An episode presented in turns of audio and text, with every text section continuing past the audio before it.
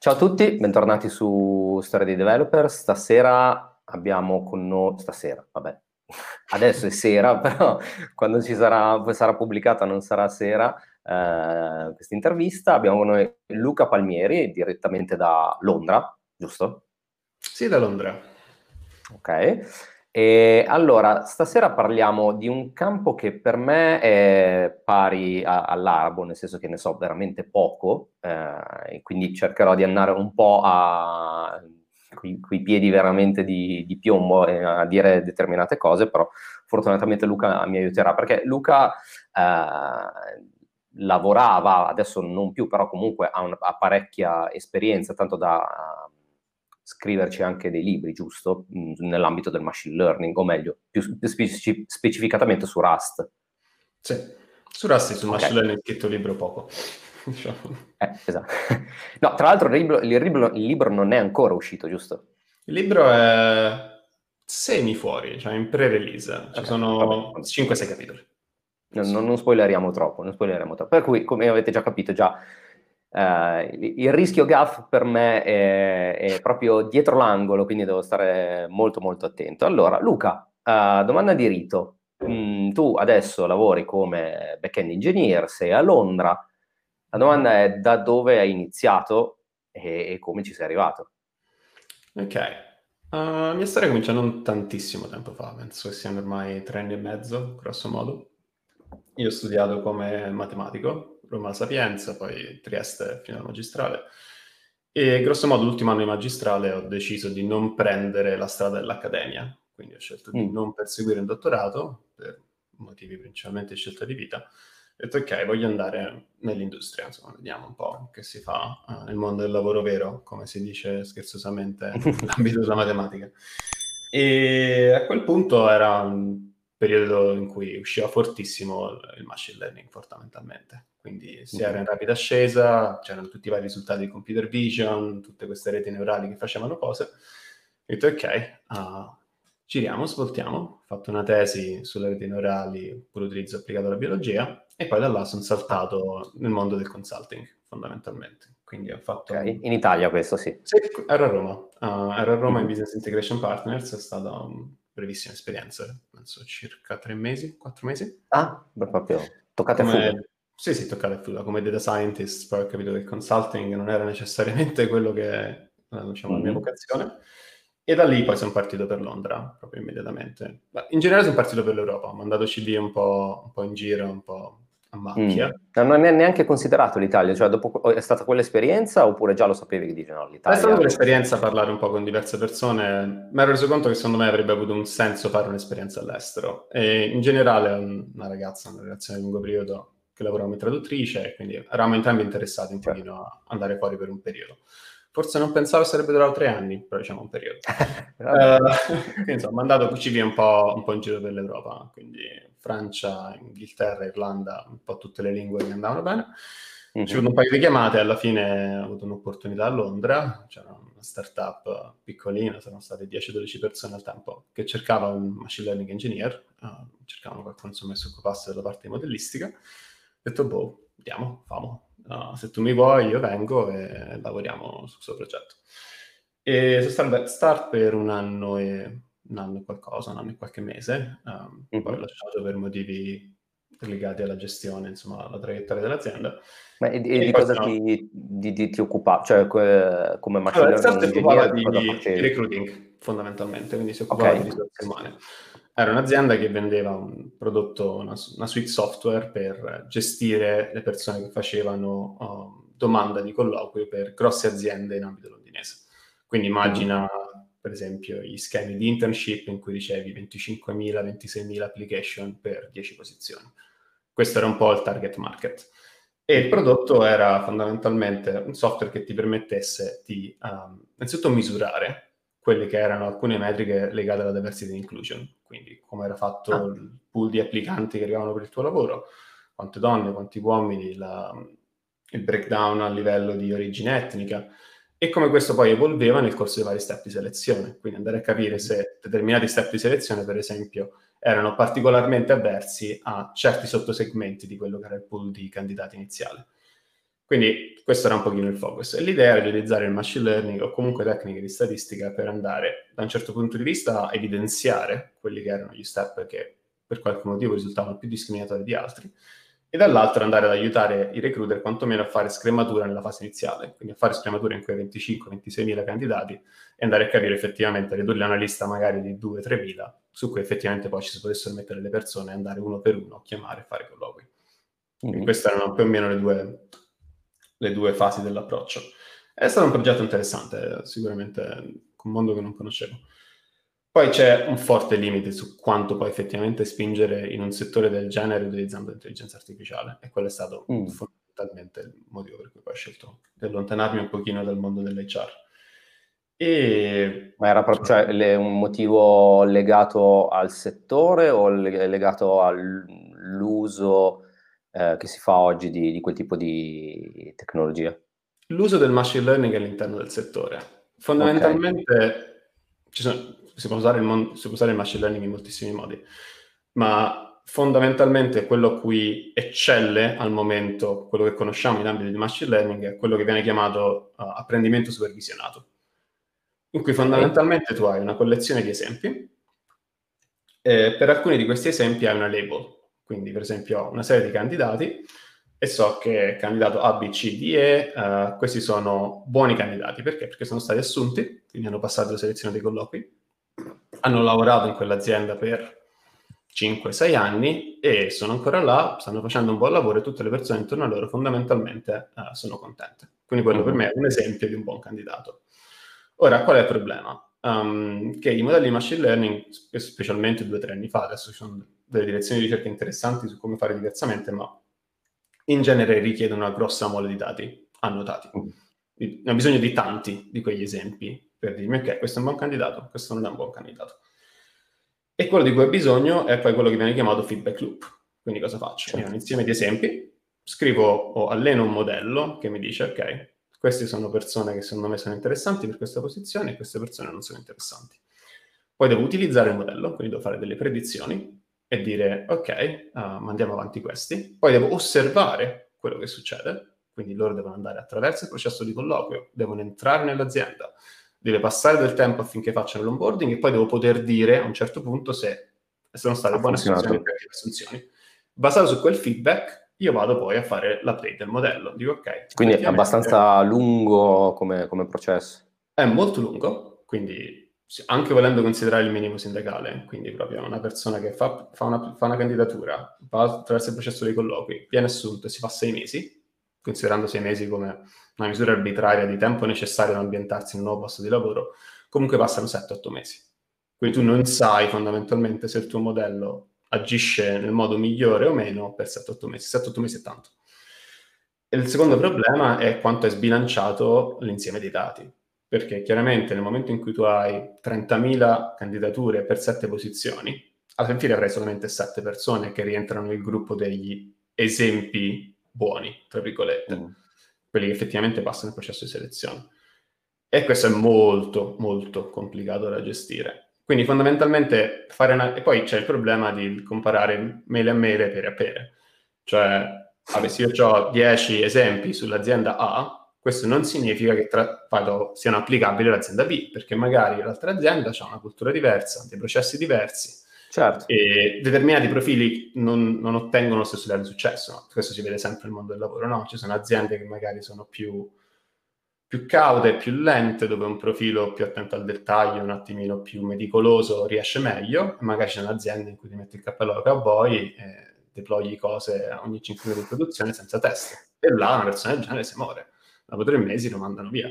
Quindi diversi ambienti richiedono diversi profili. E fondamentalmente diventa molto difficile poter fare un'analisi predittiva e pensare che abbia potere predittivo un settore del genere. Mentre parlavi mi veniva proprio in mente il, quanto uh, il, un sistema di machine learning possa effettivamente mm, predire quello che può avvenire in un ambiente in cui c'è una componente umana e soggettiva così forte. Sì, è, è fondamentalmente la conclusione a cui sono arrivato dopo, dopo un anno in cui quel tipo di indagine portata avanti tramite il machine learning, secondo me non può funzionare. Quindi ci sono, okay. ci sono casi e diciamo, aree di utilizzo in ambito HR per il machine learning, ma secondo me non è l'analisi predittiva. Cioè non è il dire ok, questo candidato sì, questo candidato no. Sono, sen- senza neanche entrare poi nel dettaglio di quelle che sono potenzialmente le, um, le questioni etiche che riguardano un giudizio del genere. Semplicemente esatto. secondo me non, non funziona. Cioè non, non siamo in grado di allenare modelli che con tutti i loro problemi possiamo considerare predittivi. Sì, perché giudicare una persona se è adeguata ad un'azienda o fare un determinato lavoro mh, affidandosi ad un algoritmo alla fine eh, cioè sembrerebbe un po', un po' troppo, onestamente. Ci sono un po' di problemi di varia natura, se non altro per esempio il fatto che l'algoritmo, essendo allenato sul passato, per ragioni di cose, per come è disegnato, tende a replicare il meccanismo esistente. Quindi, per esempio, se sono intenzionato a cambiare quella che è la direzione in cui va una certa azienda, diventa molto difficile se sto prendendo certo. decisioni basate su quello che è successo in passato. Certo, certo. Magari è possibile, ma non siamo sufficientemente sofisticati allo stato attuale di quella che è la tecnica, fondamentalmente. Mm-hmm. Chiaro. E quindi dopo quell'esperienza dove tu hai capito che quello che sapevi mal si conciliava con quel settore, cosa, cosa hai fatto?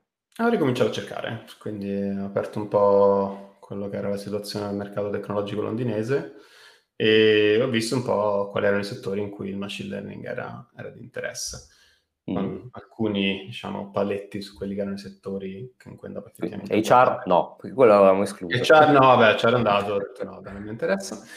Uh, cosa rimaneva? Cosa rimaneva? Uh, rimanevano varie tipologie di applicazioni di prodotto, uh, quindi l'utilizzo del machine learning um, come una delle tecnologie che ti aiuta effettivamente a costruire un prodotto che funzioni meglio, non necessariamente la tecnologia che spinge il prodotto in sé, no? Ci sono mi- moltissimi esempi di utilizzo di machine learning come una delle componenti. Faccio esempi, esempio andiamone un paio. Vai dallo spam filtering in un email system a un sistema di machine translation, mm-hmm. vari utilizzi di machine learning embedded dentro un flow utente, che tu non vedi necessariamente, non ti sto vedendo il machine learning, ma è una delle cose che rende il, il prodotto effettivamente funzionante e magari ti dà quell'esperienza un attimino più fluida um, viene spesso utilizzato come algoritmi di raccomandazione. Quindi l'e-commerce è un altro dei, utilizzi, okay. diciamo, un altro dei settori di deployment molto grossi. Quindi mm-hmm. applicazioni di varia natura, dal Just Eat all'Uber Eats, passando per Amazon, insomma, tutti gli spettri dal piccolo all'enorme, tra virgolette. Mm-hmm. Uh, e poi ci sono ambiti un po' più duri, come per esempio l'ambito del mondo bancario, parabancario, della finanza, uh, l'antifrode, insomma, cioè tutto uno spettro di utilizzi che va un po' in quella direzione. Ok. Quindi se questa è Quali hai scelto? Alla fine sono finito nell'ambito parabancario, uh, che se ah, me l'avessi okay. chiesto quando ho cominciato probabilmente avrei detto no, no, io mai.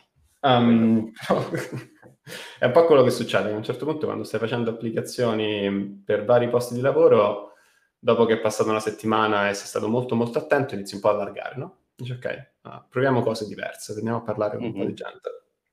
E questo è un po' come sono finito a parlare con TrueLayer, fondamentalmente. Okay.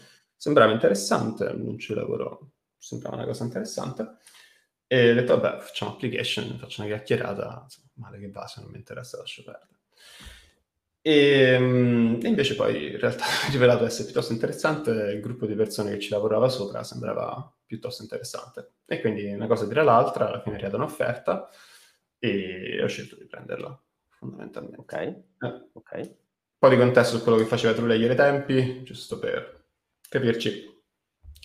TrueLayer lavora in quello che viene chiamato open banking allo stato attuale delle cose. Quindi TrueLayer circa 2018 stava lavorando su data API, quindi stava lavorando su un'API offerta come prodotto ad altri developer per dare accesso ai conti correnti bancari, fondamentalmente. Okay. Quindi l'idea è che se io ho un'applicazione sull'App Store, um, esempio, uh, non so, applicazione di gestione delle finanze, in cui tu vai là e vedi quanti soldi c'è. Classi- classico tool che ti fa il portafoglio, ti gestisce il tuo esatto. wallet personale, entrate, Obiettivi di risparmio, esatto, esatto. dashboard, hai speso troppo, mm-hmm. vergognati, quel tipo di cose. sì. Bellissimo. Ho appena cambiato casa, quello che mi dice tutti i giorni il mio conto bancario. Pezzente, vai a lavorare. vergognati. Um, quindi quello che facevano loro esattamente questo. Quindi come fai se tu vuoi costruire quel tipo di applicazione? Hai bisogno di poter accedere al conto corrente dell'utente con il permesso dell'utente. Certo. Ora, storicamente accedere ai, tuoi, diciamo, accedere ai tuoi dati bancari non è esattamente una delle cose più semplici um, al mondo. Okay. Per vari motivi. Da un certo punto di vista le banche non sono mai state particolarmente aperte a condividere i dati che hanno su di te, con te, uh, un po' per motivi di sicurezza, quindi chiaramente limitando il perimetro d'accesso si limitano tante modalità di, uh, di fallimento, un po' per motivi di, di competizione fondamentalmente. Cioè, se rendo molto difficile tirare fuori i dati che ho su di te, per te è molto difficile andare a comprare questa tipologia di servizi da altri providers. Sei necessariamente bloccato a rimanere con me e a utilizzare quello che io ti do.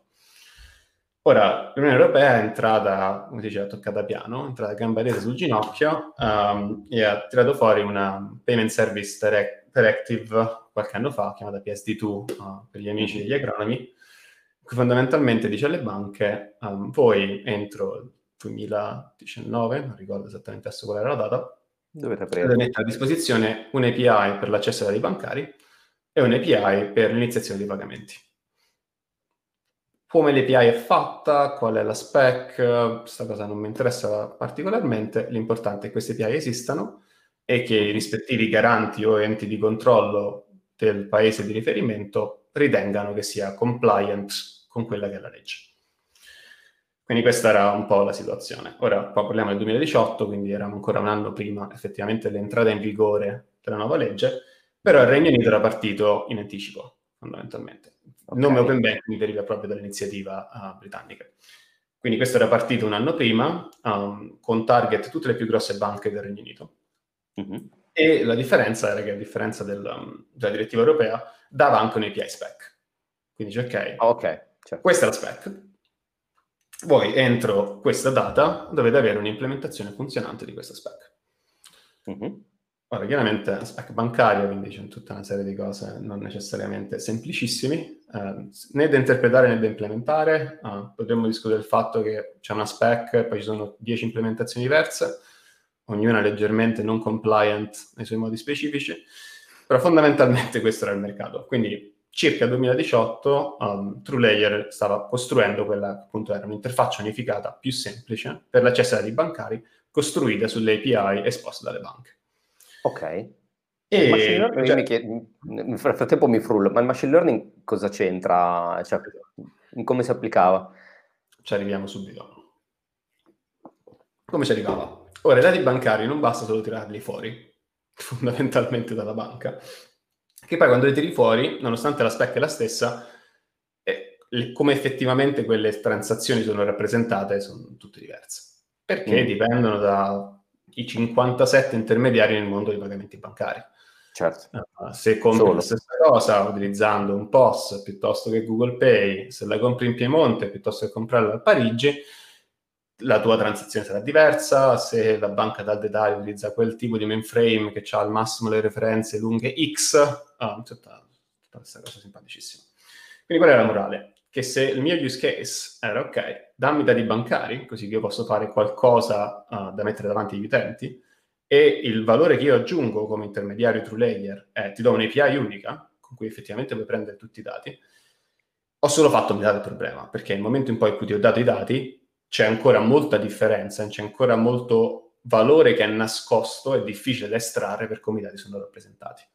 Mm-hmm. Io, utente delle API, non voglio sapere che, faccio un esempio prendendo le banche italiane così che nessuno si sente colpevole. Banca Sella ritorna la transazione XY. Perché Banca Sella proprio? C'è il conto lì, ne un altro. Però sono, sono più bravi. Ah, ah ok, beh, va bene. Piuttosto che poste. Cioè, nel senso, a me non interessa sapere questa differenza. Io sto comprando da te un prodotto unificato perché non voglio interessarmi di quello che c'è sotto, cioè il bello delle astrazioni, no? Cioè io compro mm-hmm. l'astrazione da te, non mi interessa l'implementazione. Ora, la cosa brutta è che andare a lavorare con, cioè i dati bancari fondamentalmente cos'è? Un list, quantomeno le transazioni, è un listone di uh, righe con una serie di metadati certo. e una referenza che è testo libero di una certa lunghezza. Questo è fondamentalmente una transazione bancaria.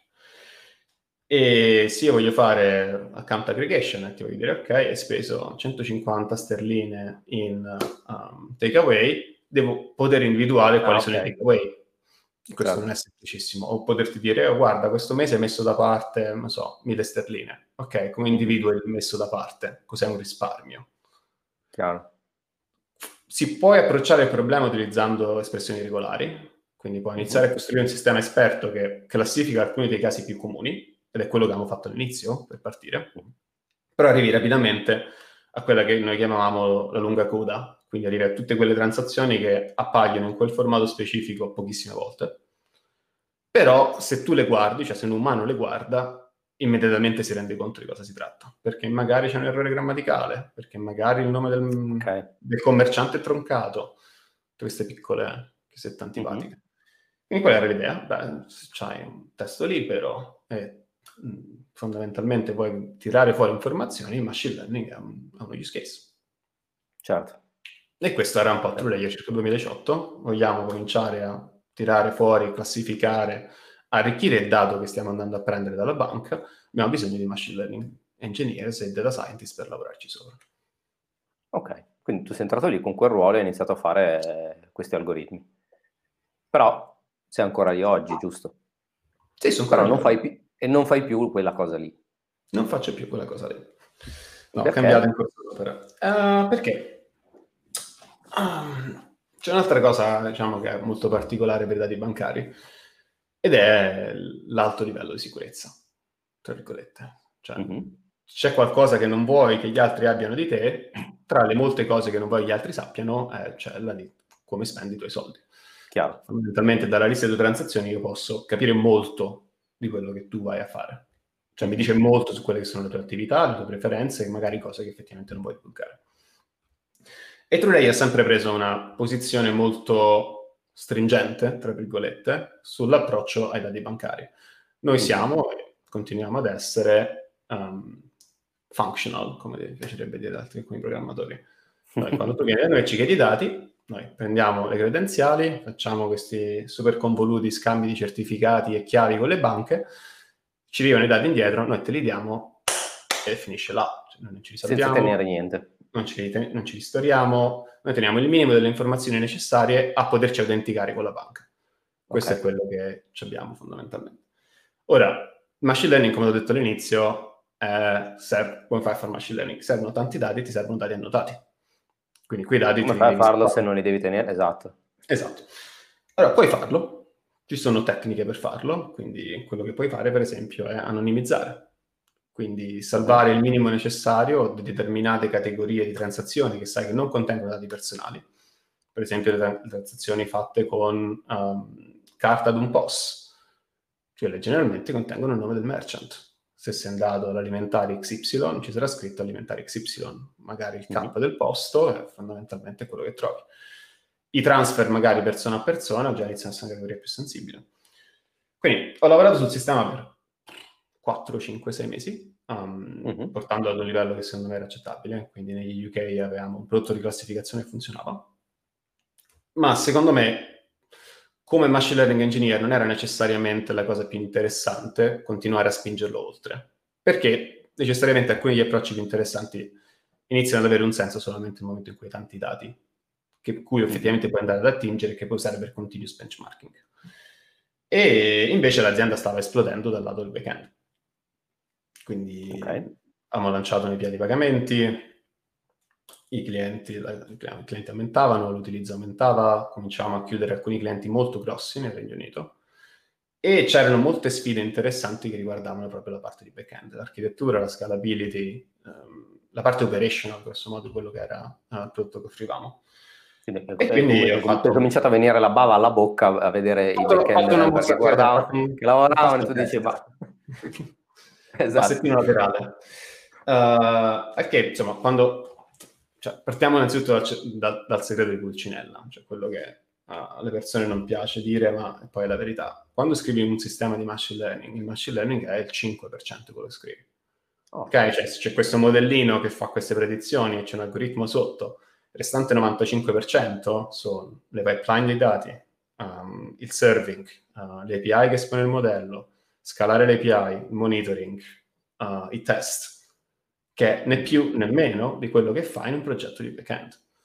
È un progetto di backend più una serie di problemi tutti suoi, perché insomma c'è l'algoritmo certo, machine learning certo, dentro. Certo. Ma un buon machine learning engineer è innanzitutto, come minimo, un backend engineer. Altrimenti non riesce a mettere un sistema di produzione che si regge in piedi. Chiaro. Quindi diciamo che molte delle cose che poi caratterizzavano il lavoro del backend le avevo già un po' assorbite nel corso del lavoro che ho fatto sia da Start. Da Start era l'unico machine learning engineer che faceva full stack quindi andavo dal, dal, Terraform per tirare su le macchine per fare il training al Terraform per deployarle. Mm. A quello che faceva Two Layer, che era fondamentalmente scriverti i manifesti di Kubernetes, sistemarti il database, gestirti le migrazioni, sistem- code, cioè quello che faresti normalmente. Quando, quando avevi fatto l'università, avevi studiato, eh, queste cose le, le, sapevi o le imparate poi? No, le ho imparate e state facendo. Mm-hmm. Avendo la matematica pura, cioè, proprio no, infatti. molto molto astratta. Ma non ti ha mai spaventato? Cioè, vabbè, se sei lì, evidentemente no, però cioè, te, te, te l'aspettavi, te l'immaginavi che poi il lavoro sarebbe effettivamente stato quello? Mm, sì, magari avevo un, un'idea, mettiamola così, cioè un, un'intuizione che probabilmente sarebbe, ci sarebbe stata più programmazione di quello che pensassi. Poi me ne sono reso conto molto rapidamente nel momento in cui ho effettivamente approcciato uh, sia nella mia esperienza in Italia, in cui fondamentalmente ho fatto ETL per quattro mesi, uh, sia in poi quella che è stata l'esperienza londinese. La cosa interessante mm. è stata la cosa, secondo me, il, il passo in più di essere stato nell'ambiente di Londra è che c'è una community tecnologica cui puoi attingere, fondamentalmente. Okay. Che per me era in primo luogo le persone con cui lavoravo a stretto contatto. Quindi quando ero Red Start il team era molto piccolo, il team di engineering, saremmo stati penso 5-6 in tutto, ma c'era molta chiacchiera, cioè con gli ingegneri si, si lavorava a stretto contatto, sapevo che facevano loro, sapevo quello che facevo io, e grosso modo un po' rubavo, cioè nel senso guardavo quello che facevano, cercavo di capire quali erano i pattern, ascoltavo. Ora, se vai a vedere il codice che ho scritto, probabilmente metti mano nei capelli, uh, circa 2017. Quali? Io non posso. allora, le metto io, posto tuo. Allora, mi, mi ricordo di cose orribili, ma Quindi uno va. Vabbè, ma quello è normale. E quindi, insomma, quello sale. Poi l'altra cosa è stato l'open source. Mm-hmm. Quello è stato l'altro, diciamo, secondo me, per il mio sviluppo tecnico, l'altro salto di qualità. Che mm, spesso mm, ti avvicinato? Eh, per caso, fondamentalmente. Come Perché tu non sei, cioè, la cosa strana è che tu non sei partito per diventare developer. No ti ci sei un po' ritrovato per via de- del fatto che facendo machine learning dovevi per forza uh, conoscere determinate cose. Quindi anche il discorso di avvicinarsi all'open source è particolare perché non, non, non è che tu sei partito e dire voglio fare lo sviluppatore. Sì, sì, è, successo piuttosto per caso. Fondamentalmente lavoravo sulla parte di machine learning e quindi mi ero un po' interessato a quello che era un po' il toolbox del machine learning engineer che è fatto di svariati progetti open source, cioè da Spark, Scikit-learn, Pandas, NumPy, quello tutto open source. Mm. E se Python oggi è Python che conosciamo oggi, con l'adoption che conosciamo, i numeri che conosciamo, è perché vent'anni fa qualcuno ha messo soldi, tempo, sangue e sudore su quei progetti open source. Altrimenti Python non sarebbe mai diventato il linguaggio del machine learning. E poi chiaramente, come dicevo, chiacchierando con i developer, CTO di Start è sempre stata una persona molto interessata, diciamo, a quello che erano lì, le ultime shiny things che erano uscite. un giorno si nasce uh-huh. una mattina e dice, guarda, questo linguaggio di programmazione uh, sembra figo, buttaci in occhio. Vabbè, andiamo, buttiamoci in occhio. Insomma, diciamo, è il genere di cose in cui 9 dici di sì ma non le guardi, poi uno ogni tanto la guardi. A quello uh-huh. l'ho guardato. e, e, e quella era Rust? E quella era Rust, esattamente. Cioè, ok, fammi andare a vedere sta roba. Um, e ho cominciato insomma a spizzarmelo, ho cominciato a guardare. Un problema che avevo molto spesso ai tempi era la lentezza de- di Python, fondamentalmente. Noi andavamo a fare delle customizzazioni sugli algoritmi, le customizzazioni erano fatte lavorando intorno al codice di scikit-learn, attorno al codice di NumPy, quindi avevamo il codice molto veloce scritto in C e poi il codice molto lento scritto in Python. Quindi ero interessato a vedere se fosse effettivamente possibile andare a scrivere codice altrettanto ottimizzato senza necessariamente andare a scrivere in C. Uh-huh. E Rust, insomma, aveva questo slogan che era molto interessante, che era Fearless Concurrency e fondamentalmente Empower Everyone to Write Production System Software. E arrivo, ok, okay io System Software capisco assolutamente niente, mai scritto niente che sia operating system, fatto un corso di algoritmi cinque anni prima, insomma, le mie basi erano un po', un po deboli, tra virgolette, però dicevo, vabbè, vediamo, leggiamoci il libro. Era questo libro online, ho scaricato, ho cominciato a leggere. Effettivamente cioè, seguivo e il compilatore mi dava un po' quel senso di sicurezza, un po' così, coccoloso. Diceva, guarda, non ti faccio scrivere niente che giri per i prossimi dieci giorni, però nel momento in cui compila effettivamente funziona. O quantomeno nel momento in cui compila non esplode uh, in modo imprevedibile in contesti in cui non ti piacerebbe che esplodesse. Che a me bastava fondamentalmente. Cioè, ok, fin tanto che tu mi, mi difendi da me stesso, quindi impedisci che io mi faccia del male, ci siamo. Poi farlo più veloce o fargli fare effettivamente quello che mi serve, ci arrivo piano piano. Mm-hmm. E quindi ho detto, ok, um, come faccio a imparare questo linguaggio di programmazione? Perché poi è un po' quello il problema. Cioè, mm. ok, mi leggo il libro, vabbè, l'ho letto, penso di averlo capito, effettivamente non l'ho capito, perché l'ho letto, non l'ho usato. Cioè, è sempre così, cioè, ho capito tutto, ok, dai, fallo. Allora ho detto, ok, mi serve qualcosa, cioè c'è bisogno di un obiettivo, un progetto su cui io mi siedo e effettivamente utilizzo questo linguaggio di programmazione. Mm-hmm. Ho detto, ok, beh, cosa so fare? Ma so fare la parte di machine learning, poi la conosco abbastanza bene, questo è il linguaggio veloce, sto guardando un po' in giro, non c'era un granché di parte di machine learning, ma c'erano un paio di progetti abbastanza attivi um, per effettivamente andare ad aumentare quello che era il toolkit di machine learning in Rust. Mm-hmm. Vabbè, quella allora mi sembra insomma, una linea di entrata abbastanza interessante. C'è gente brava che ci lavora sopra, io gli do una mano, loro danno una mano a me, io imparo il linguaggio, loro ottengono contribution. Win-win. Se può fare. E ho cominciato, allora, avevo completamente sbagliato nell'idea che fosse diciamo, la linea d'approccio ideale per il mondo, il mondo del Rust perché NDRA... Ti hanno massacrato la... subito. No, non mi hanno massacrato, stavo un sacco di teneri, però era tosto, cioè nel senso eh la numerica um, e quindi la manipolazione di array e matrici aveva molto unsafe, che paradossalmente è la parte pericolosa del Rust, cioè quello dove dice ok, il compilatore so quello che sto facendo, lasciami fare, fammi fare questi, un po' di pointer magic, eh, andrà tutto bene alla fine. Perché fondamentalmente, sì, fi- fidati che so quello che sto facendo, che non era assolutamente diciamo, il mindset che c'avevo in quel momento. Ce l'ho ancora oggi. Um, quindi qual era? Loro, quando tu vai a scrivere una libreria per fare manipolazioni di array matrici, a un certo punto, quello, quando sono iniziato a studiare e andare un po' più sotto, quello che cerchi di utilizzare, um, vai anche molto a giocare su quella che è l'architettura della CPU. Quindi, ok, mm. quanti dati riesco a mettere nella cache, come riesco a rendere l'algoritmo um, facile o comunque friendly per quella che è l'architettura fisica del processore di questa macchina, e infatti tutti questi okay. giochini molto, molto sottili. E qui chiaramente Rust cosa ti dà? Rust dice, ok, io ogni volta che fai accesso alla memoria farò un bounce check per controllare che effettivamente stai andando a prendere un elemento di un array nei limiti della lunghezza dell'array.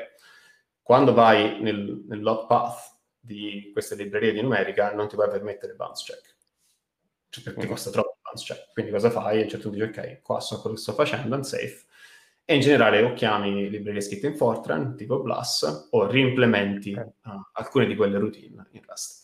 Diciamo, sono entrato in questa tangente, uh, l'ho trovata un po' dura, quindi oh. ho detto, ok, siamo fermi, voi ne sapete un po' troppo, io ne so un po' troppo poco, Cosa posso fare che, che, è meglio? Dico, ok, lascio a voi il lavoro sulla parte di primitive di numerica, quindi io non mi metto a riscrivere BLAS, perché per me è troppo difficile, mi metto a lavorare su quello che si può fare con i container che avete scritto. E quello che in quel momento non c'era erano appunto librerie di machine learning e le primitive di statistica. Ok, ho un matricione, uh, devo calcolare percentili, devo fare istogrammi, um, tutta una serie di varie operazioni. C'era poco e niente, era un po' diciamo disaggregato, ho detto ok, questo è un buon progetto. E quello che ho cominciato a fare, è nato NDRA Stats, che poi è diventato fondamentalmente il port di grossa parte di SciPy, o tutta la parte di statistica mm. di SciPy, che non richiedeva grosse conoscenze, diciamo, di um, computer science duro e puro, richiedeva una solida base di matematica, un po' di conoscenza. Poi ce l'avevi. poi ce l'avevo, studiare un po' come funzionavano i professori, insomma, le varie implementazioni di algoritmi, quelle le ho studiate, eh, grosso modo è una cosetta recente, insomma, è una cosa che sta mm. là, 20.000 download, qua, insomma, cammina. Giusto un po'. Giusto un po', giusto un po'. Vabbè, l'ecosistema è piccolo, cioè, Rust non è diventato... Eh, no, infatti ti volevo chiedere, qual, qual è il, livello di adozione oggi di, di, Rust? Perché, cioè, vabbè, io poi nel, in quel, quel mondo lì sono proprio a zero totale, però non mi sembra proprio un linguaggio così mainstream, ecco. No, direi in particolare la parte di machine learning non è necessariamente uno dei sottosettori in cui Rust sta, diciamo, guadagnando adoption, eh, sarà sulla, sulla, copertina di Nature, anche se c'è stato il mese scorso.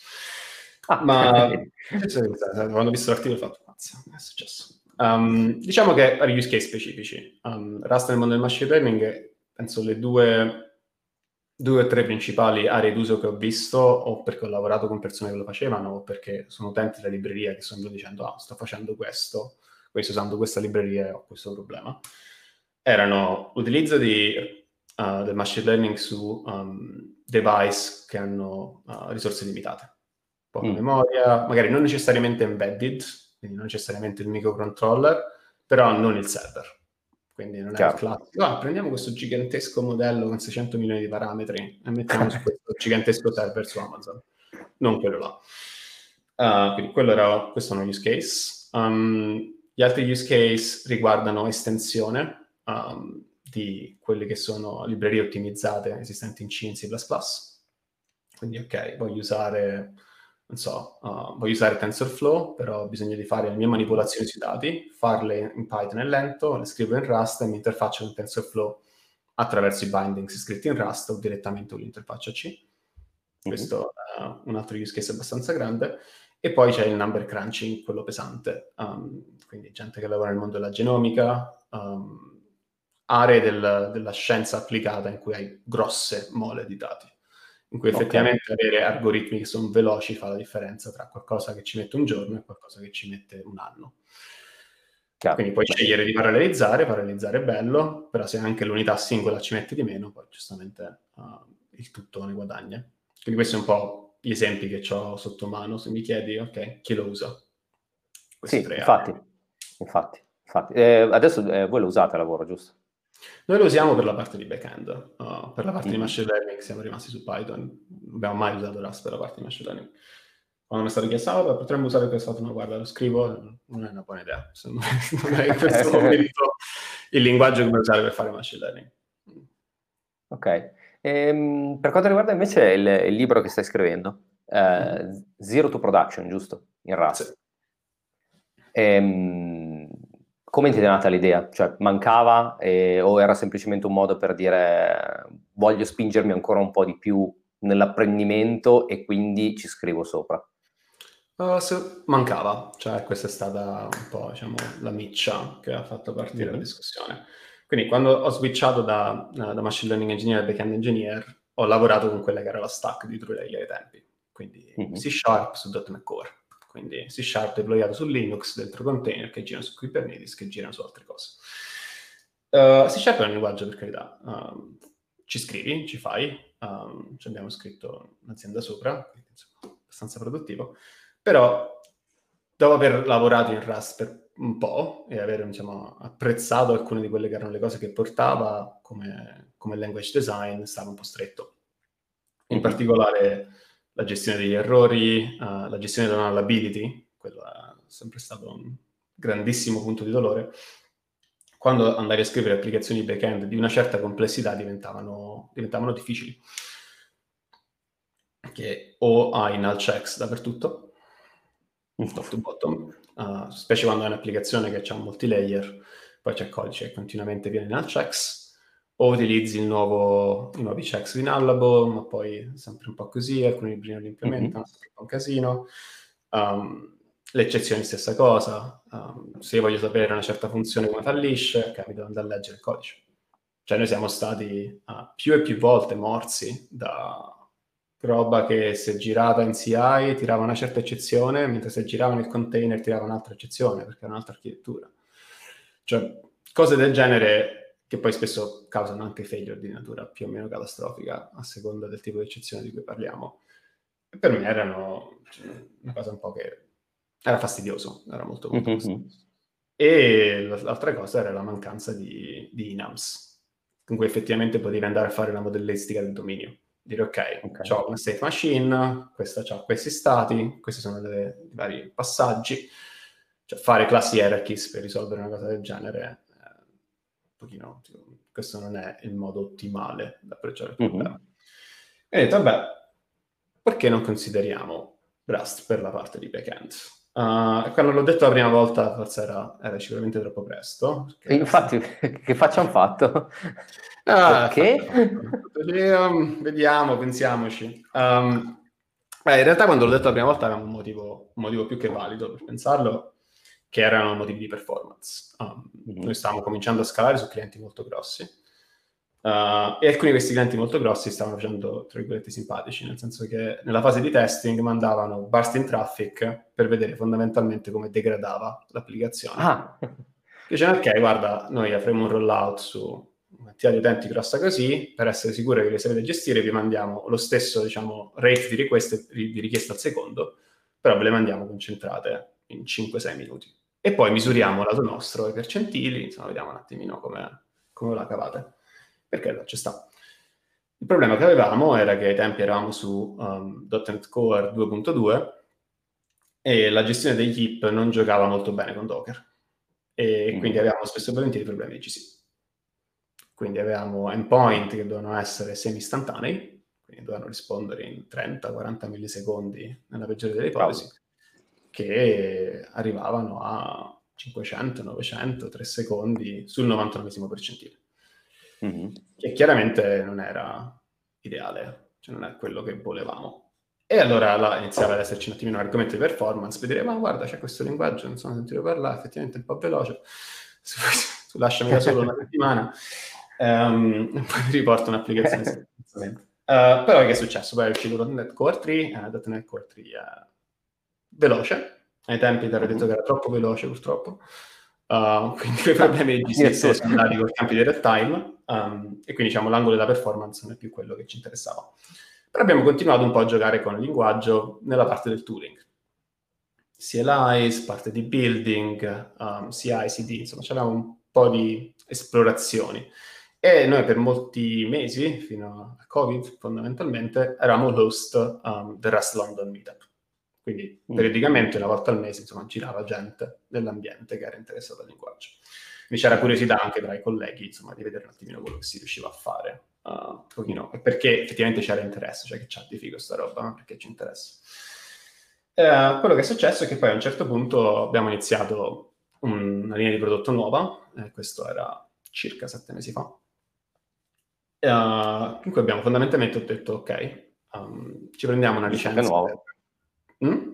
Visto che è nuova, una linea di prodotto visto nuova. Visto che è nuova, eh, in particolare visto che è un um, banking product, in cui effettivamente andiamo a tenere fondi liquidi per conto di clienti, quindi mm. noi effettivamente teniamo soldi per conto di... Cosa non abbiamo mai fatto? Perché il nostro prodotto di iniziazione dei pagamenti era sempre noi riceviamo la richiesta da te e poi diciamo alla la giriamo. Esatto. Quindi noi non ci abbiamo mai avuto un milioncino di pound, che ci, fondamentalmente ci si deve andremo. Questo non è mai successo. Questo prodotto cambiava un po' tutto. Diceva, ok, uh, requisiti di security diversi, uh, requisiti di correttezza molto diversi. Um, mm-hmm. Sbagliare a gestire determinate richieste può significare che persone hanno più soldi di quelli dovrebbero avere, meno soldi di quelli dovrebbero avere. Nessuna di queste è una failure mode particolarmente attraente, specie quando poi devi spiegare al cliente e poi ci devi rimettere soldi tu da parte dell'azienda. Dici, ok, ho fatto una cazzata, milione di pound. Non, non fantastico. Um, no. Detto, ok, Uh, visto che mi hai dato la leadership tapping del, del prodotto, um, dice ok, costruisci questo prodotto da zero, secondo me possiamo prendere una scommessa su questo linguaggio di programmazione. E abbiamo fatto, mm, diciamo, un attimino di, di valutazione, cioè ok, cosa ci dà, cosa ci toglie. E ci dava, come abbiamo detto, un type system di un certo tipo che ci permetteva di fare l'encoding del dominio, ci dava un certo tipo di error handling, ci dava un certo tipo di performance, che comunque fanno parte del pacchetto grosso modo che ottieni, una community che cresce, un forte excitement, gente comunque interessata a lavorare col linguaggio, ci dava anche un ecosistema più piccolo, uh, meno developer, una certa learning curve, che chiaramente era innegabile, ma alla fin fine ho pesato sulla bilancia, ho detto ok, proviamo, facciamo questo esperimento. Sette mesi dopo il prodotto l'abbiamo lanciato, gira da un paio di mesi felicemente, l'azienda non è ancora fallita per colpa mia, io ancora lavoro là. um, quindi, quindi, per adesso tutto bene. Quindi per adesso tutto bene. Ora, qual è il problema? Che chiaramente abbiamo cominciato a scrivere questo, questa roba, tornando alla domanda che mi hai chiesto, da, da dove nasce uh-huh. il libro. E non è che io avessi chissà quanti Rust developer dentro TrueLayer. Cioè, ce n'erano un paio che per varie vicissitudini di vita avevano lavorato col linguaggio, ma la maggior parte veniva da altri background. E quindi, insomma, ho cominciato a lavorare con quello che era il primo ingegnere sul, sul sistema, che veniva da un background di, di C Sharp. Mm-hmm. Faccio ok, um, come ti insegno a scrivere sistemi di backend in Rust? E cioè avevo, cosa avevo? Avevo tutta una serie di risorse per insegnare il linguaggio. Ok? Getting Started with Rust, Rust Book, Programming with Rust, Rust in Action, tutorial su tutorial su tutorial su tutorial, che ti spiegano l'ownership, che ti spiegano l'error handling, ti spiegano tutti gli atomi che fanno parte del linguaggio. E poi c'hai la documentazione dei frameworks. Ok? okay. Cioè, è da questo è Go a scrivi Kubernetes. Cioè, c'è, c'è un salto in mezzo cioè c- chiaro, c'è bisogno chiaro. di risorse intermedie che ti portano a dire ok, come ci arrivo là? Specialmente perché Rust ha un approccio diverso rispetto per esempio Python o stesso C Sharp. La standard library è molto scarna. Cioè la mm. standard library non ti dà uh, un web framework, non ti dà un HTTP client, non ti dà un sistema per gestire certificati. Standard library ti dà pochi tipi, un po' di interfacce e poi tutto il resto sta nell'ecosistema delle librerie.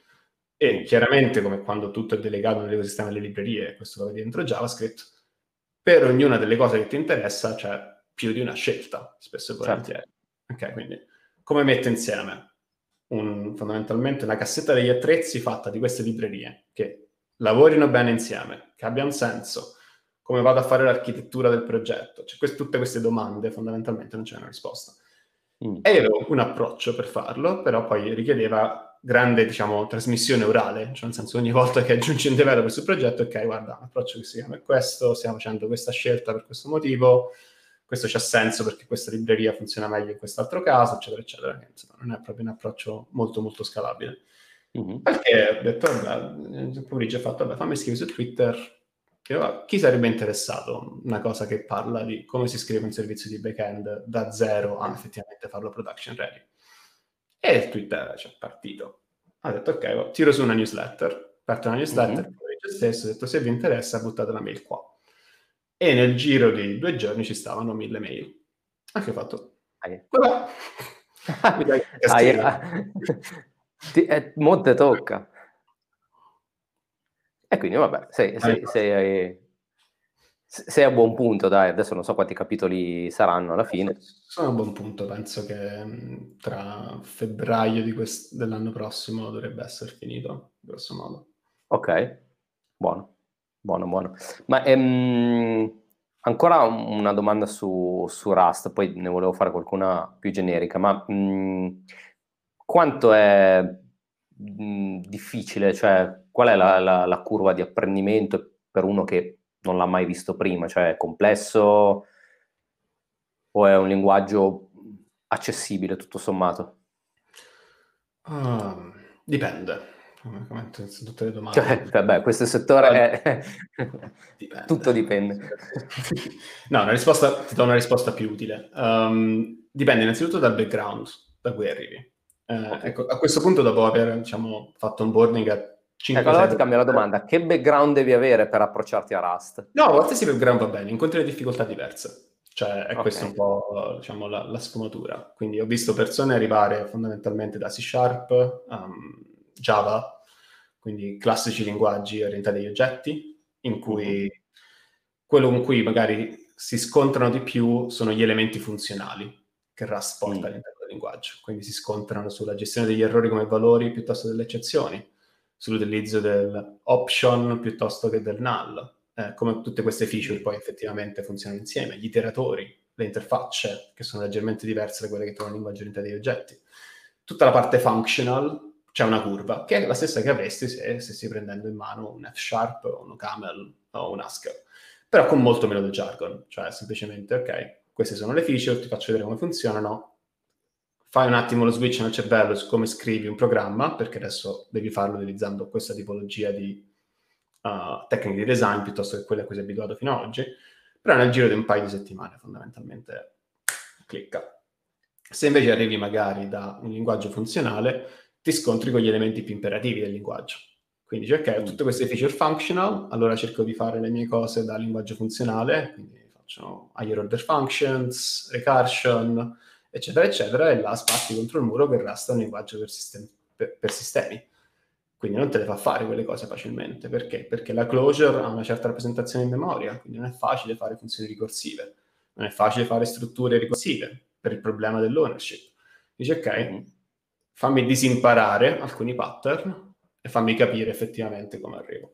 Quindi è, è un, po', un, po', quello, cioè secondo me Rust porta delle um, feature che sono tipiche di linguaggi funzionali fuori dal, dalla nicchia di linguaggi funzionali. Quindi ti espone a delle cose che se non hai smanicciato con linguaggi function non hai mai visto. Dall'altra, dato che ti porta all'ownership, quindi il fatto che ogni variabile in un certo momento deve avere al più una sola persona che ha accesso mutabile, ti permette di utilizzare la mutabilità in un modo più, più spinto e anche più, più efficiente fondamentalmente dei linguaggi funzionali che ti dicono ok, per evitare problemi tutto è immutabile, o dei linguaggi non funzionali in cui dici ok, everything is game, vai, cambia cose in modo concorrente esatto. poi Dio provvede. La GDocs deve essere thread safe. Questo classicone. Um, che insomma ci vuole un po' di tempo per fare quello shift. Però guarda, ti do dati duri, nel senso persone che sono partite e sono arrivate sul mio progetto da zero righe di Rust, fondamentalmente, prima di partire con TrueLayer. Senior developer in due settimane scrivevano. Scrivevano okay. e okay. okay. Perché chiaramente la verità vera è che quando devi lavorare con un linguaggio, tu non hai mai bisogno del 100% del linguaggio. Non hai bisogno di imparare tutti gli angoli oscuri di Rust per cominciare a scrivere backend developer. Hai bisogno di certo. 20, 30, 40%, uh, capirlo bene e poi a seconda delle cose con cui ti spingi, insomma, ti estendi. È un junior dev. Penso valga un po' per tutti i linguaggi questo. Non... Sì, io ho preso C Sharp lavorando a True Layer non è che ho mai letto un libro di C Sharp. Nel giro di un mesetto scrivo cose semi-decenti, eh, poi nel giro di tre mesi erano un attimino più idiomatiche, però fondamentalmente riuscivo a lavorare. E adesso ti volevo fare qualche domanda invece un po' più generica. Allora, um, machine learning, tu comunque l'hai vissuto, cioè l'hai studiato, l'hai imparato, l'hai vissuto sul campo lavorativo. Uh, quanto c'è um, hype rispetto effettivamente um, l'uso che si fa del machine learning ad oggi nel 2020?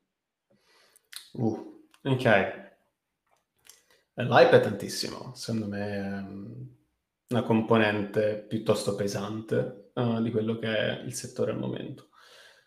Penso Perché scusami, machine... ti cito uh-huh. una frase che ho letto sul tuo sito dove dici che eh, scrivi anche articoli per descrivere i campi di applicazione in cui è effettivamente necessario un machine learning e tra parentesi è messo vi spoiler che raramente è utile. Eh, che son, diciamo che la, la, battuta ha due livelli. La prima è che fondamentalmente in molti settori non hai un utilizzo per il machine learning.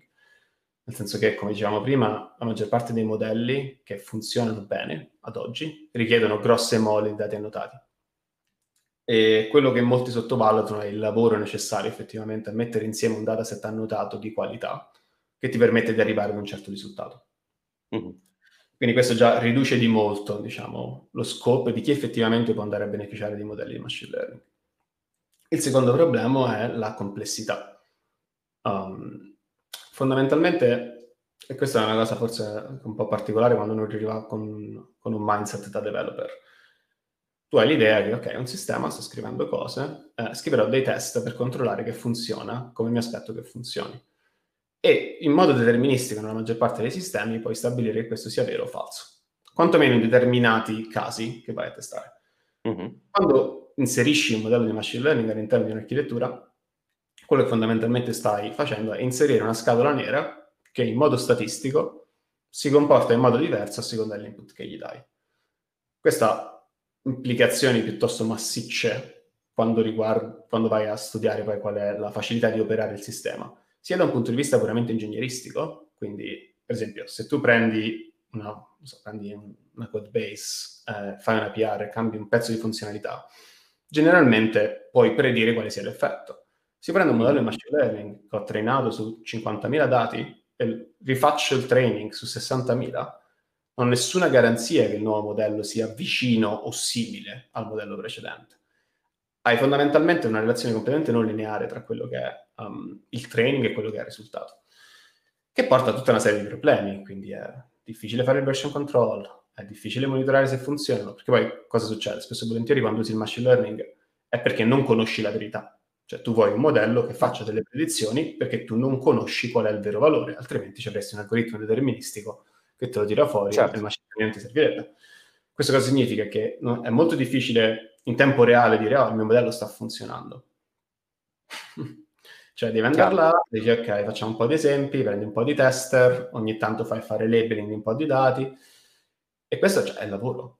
Cioè tutto questo è il lavoro, cioè, c'è una complessità che arriva intorno a un algoritmo di machine learning che è grossa, cioè non trascurabile e te la sobbarchi solamente se hai un, uno use case molto specifico in cui il machine learning ti può dare un salto di qualità notevole.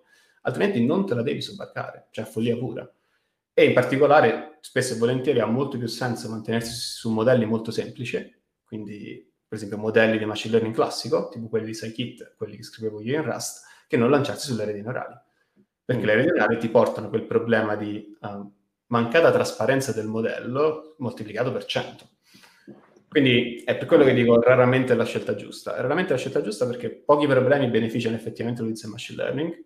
Quelli che ne beneficiano devi andare a fare un rapporto, un trade-off tra l'investimento e la complessità che ti carichi e il beneficio che effettivamente ti ritorna.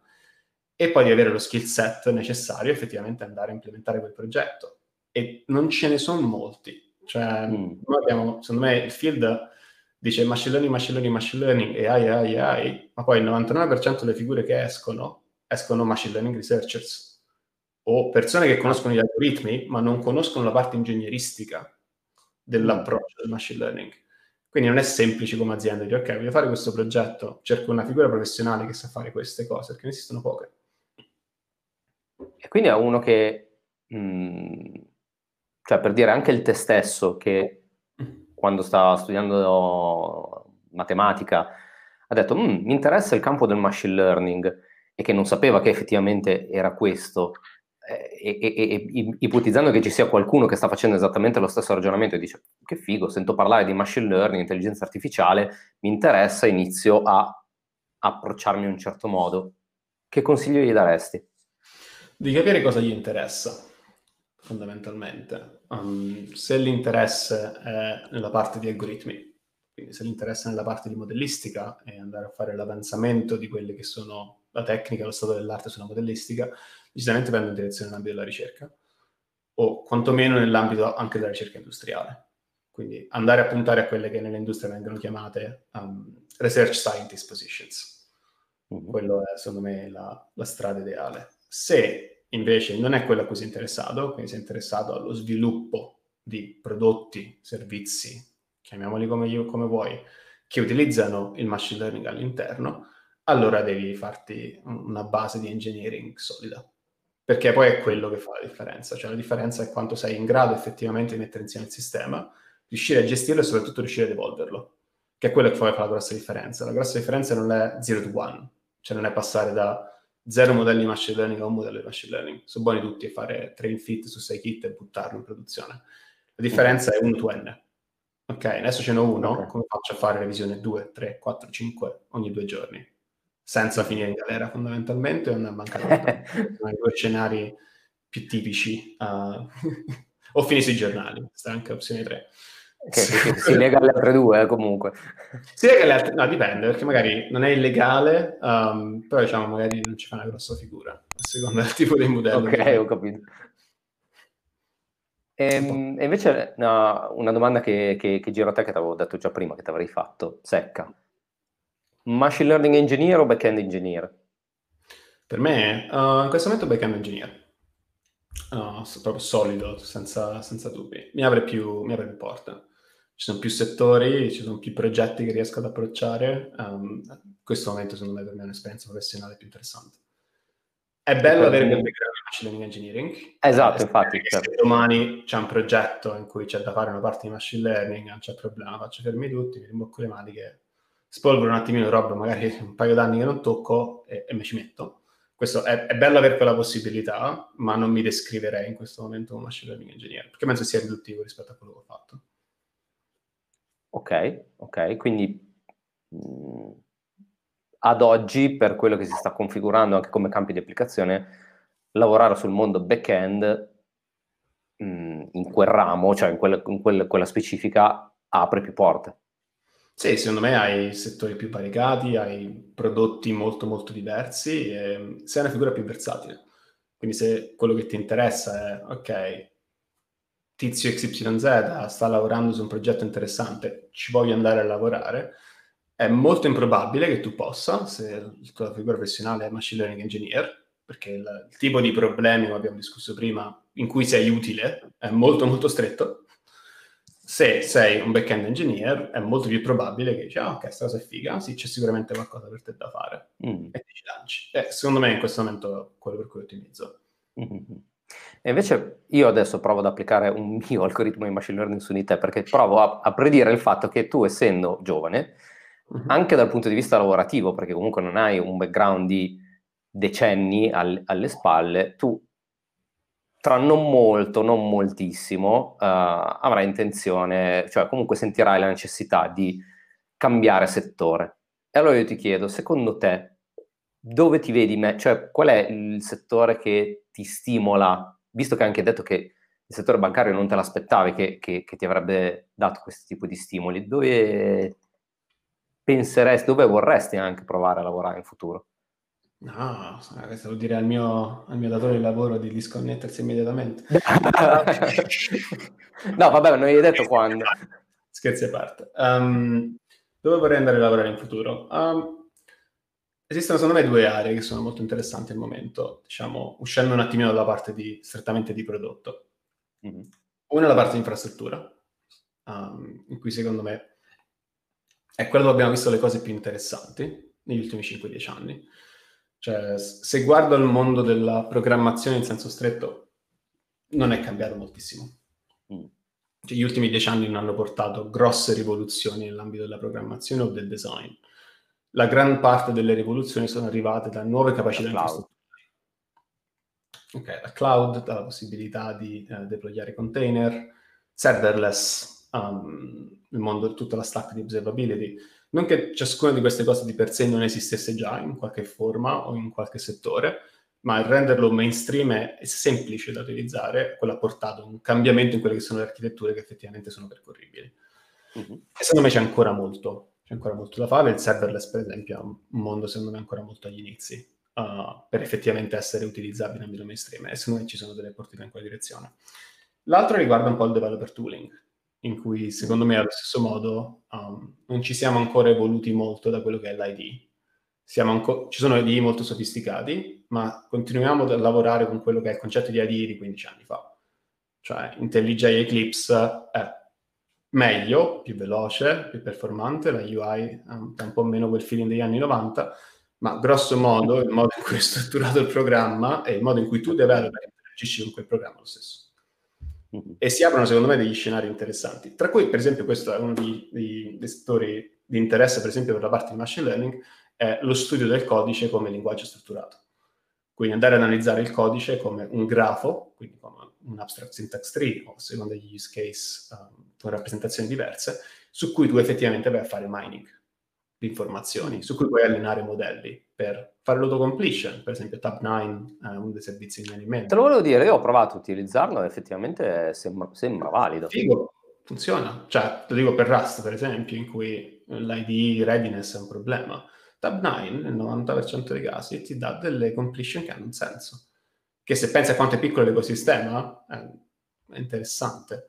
Interessante, per esempio, pensare a modelli ibridi, in cui hai una certa cioè, una soluzione deterministica e poi dici, ok, guarda, uh, non, so, non, sono in grado, per esempio, di fare name resolution della macro, uh, switcho e ti lancio su un, una cosa speculativa di machine learning, provo comunque a darti qualcosa e vedo cosa funziona. E poi, secondo se, se lo selezioni o meno, capisco se quello è una completion che ha un senso. Mm. Esistono, secondo me, degli spazi di innovazione o anche di andare a spolverare idee vecchie. Um, per esempio, andare a spolverare roba tipo um, ID strutturali, in cui non vai a scrivere testo, ma vai a completare diversi simboli quella è una cosa su cui stiamo sperimentando. Dark Lang ha sperimentato, e adesso è un linguaggio di programmazione il cui nome mi sfugge, um, sperimentò ai tempi che furono. Io linguaggio di programmazione ad oggetti, ah, vado in memoria in questo momento. Vabbè, dai così. Beh, vabbè, verrà. Comunque, ci sono secondo me cose interessanti e vedremo un po' cosa esce nei prossimi 5-6 anni. E invece, ultimissima domanda. In realtà sono combattuto perché ne avrei due, però non voglio tenerti qui troppo. Vabbè, um, ten- tengo la solita perché, vabbè, l'altra sarebbe stata tu stai a Londra, uh, volevo chiederti se uh, nei tuoi piani o comunque c'è un, un, qualche modo di nostalgia anche dell'Italia, non penso dal punto di vista lavorativo, credo, perché comunque lì fai delle cose che non so se qua avresti possibilità di fare, uh, onestamente. Però la domanda eh, reale, poi se vuoi rispondere anche a questa, ben venga. La, la, domanda reale è, c'è qualcosa che cambieresti del, del, del percorso che hai fatto fino, fino, ad ora, compreso anche la parte universitaria? Ok, uh, comincio da quella londinese, perché in realtà è una risposta abbastanza breve. Uh, sicuramente la nostalgia, uh, quantomeno degli affetti e delle amicizie, e anche un po' della cultura, cioè, dico, mm. molto onestamente. Cioè, c'è, c'è, un po' la sensazione di essere straniero, nonostante uno parli la lingua e fondamentalmente abbia un giro di amicizie e si sia ambientato. Poi c'è anche la sensazione di essere un po' straniero quando torno in Italia, vivi un po' perché ti trovi un di mezzo in cui sei un emigrato che quindi non è completamente integrato nella società in cui vive, però comunque sei un emigrato, quindi sei comunque un po' più strano rispetto a quelli che sono rimasti. Mm-hmm. Sensazione di perennemente estraneità, una sensazione un po' filosofica. Però fondamentalmente, come dici, professionalmente in questo momento, penso la carriera che ho fatto, le opportunità che ho avuto non le avrei avute uh, se fossi rimasto sì. a Roma o se fossi rimasto in Italia. Quindi penso che ancora un paio d'anni resterò a zonzo. Um, poi vediamo un po' come va la Brexit, potrebbero succedere cose catastrofiche. Ah, vabbè, eh, guarda. È giusto in corso d'opera, però diciamo che salvo uh, situazioni di emergenza penso che mi vedrai qua a Londra ancora per un paio d'anni. Beh, guarda, dopo il 2020 penso che ne abbiamo viste abbastanza. No, no, no, no non ne parliamo. Sarà, esatto. sarà un 31 dicembre, primo gennaio, interessante. E eh, per quanto riguarda invece l'università, um, cambierei qualcosa? No, onestamente no. Um, ti dico, matematica è stato un percorso molto molto interessante. E, ed è fondamentalmente, secondo me, un ottimo trampolino di lancio, specialmente se c'è interesse in quelle che sono discipline ingegneristiche. Ah. Perché ti abitua fondamentalmente a ragionare, innanzitutto per ragionare per oh, italiano, ragionare da, dai principi. Quindi, ok, ho questo set di assiomi, so queste cose su questo sistema, voglio ottenere questi risultati, come ci arrivo? E poi fondamentalmente ti abitua un po' ad avere quell'approccio un po' spavaldo in cui dici, vabbè, ho fatto tre anni di matematica, ho studiato l'ira di Dio, ci posso arrivare. Cioè dire, ok, questo mm. topic è difficile, mi ci metto e se mi ci metto lo faccio. E in um, effetti. Siamo ancora qua, così dire. E oh, l'aneddoto dice che i matematici sono i programmatori, questo, almeno se lo dicono i matematici tra di loro. E, um, così pa- cioè ne uno davanti, e quindi... Eh, non fa statistica però. E, no, secondo me lo raccomanderei onestamente. Quello che mi sarebbe piaciuto forse a posteriori, ecco se, se devo, e dopo ho sofferto un pochino per il fatto di aver fatto una magistrale a Trieste, è che in un Ateneo più grande, uh, come la Sapienza, hai, con più facilità puoi andare ad attingere a quelli che sono i corsi di altre facoltà. Quindi è più facile crearsi magari un percorso che sia leggermente più, più variegato in quella mm-hmm. che è la tipologia degli argomenti che vai a toccare. A Trieste non c'era un dipartimento di informatica, per cui uh, curiosità che magari ho adesso che soddisfo diciamo, nel tempo libero, come funziona il compilatore, come funziona il sistema operativo, cose che magari mi sarei potuto togliere lo spizio all'università, per me non era sufficiente possibile, che non c'era un posto dove andare a fare il corso. Cioè, certo. Sistema. Quindi sì, secondo me una tena più grande ti dà, secondo me, un po' più di, di respiro. Però, no, grosso modo, penso che sì, beh, bene. Come... Sì, non ti è andata malissimo, ecco. Eh, ok, eh, io direi che abbiamo parlato abbastanza. Mm, ho capito tutto, quindi non mi sono trovato in situazioni dove non ho capito niente di quello che, che mi stavi dicendo, quindi ti ringrazio anche della, della mm, tua parte espositiva, è stato molto interessante per me perché è veramente un, un settore dove sto imparando pian piano a conoscere anch'io, ma non sono ancora così estremamente preparato, però cioè, mh, mi fa piacere che ci siano rappresentanti anche italiani in terra straniera di, di, di, di questi argomenti. E quindi niente, io ti saluto per adesso, ti faccio un bocca al lupo chiaramente per, per il lavoro, la vita, soprattutto anche per il libro che uscirà. E, e, niente, quindi ti ringrazio di aver partecipato, spero sia stato piacevole anche per te aver modo così di raccontare un po' il tuo percorso. Sì, è stata una chiacchierata piacevolissima, assolutamente. Piacere mio di essere venuto. Bene, grazie mille, ti saluto. Ciao Luca. Grazie a te, ciao ciao. Ciao.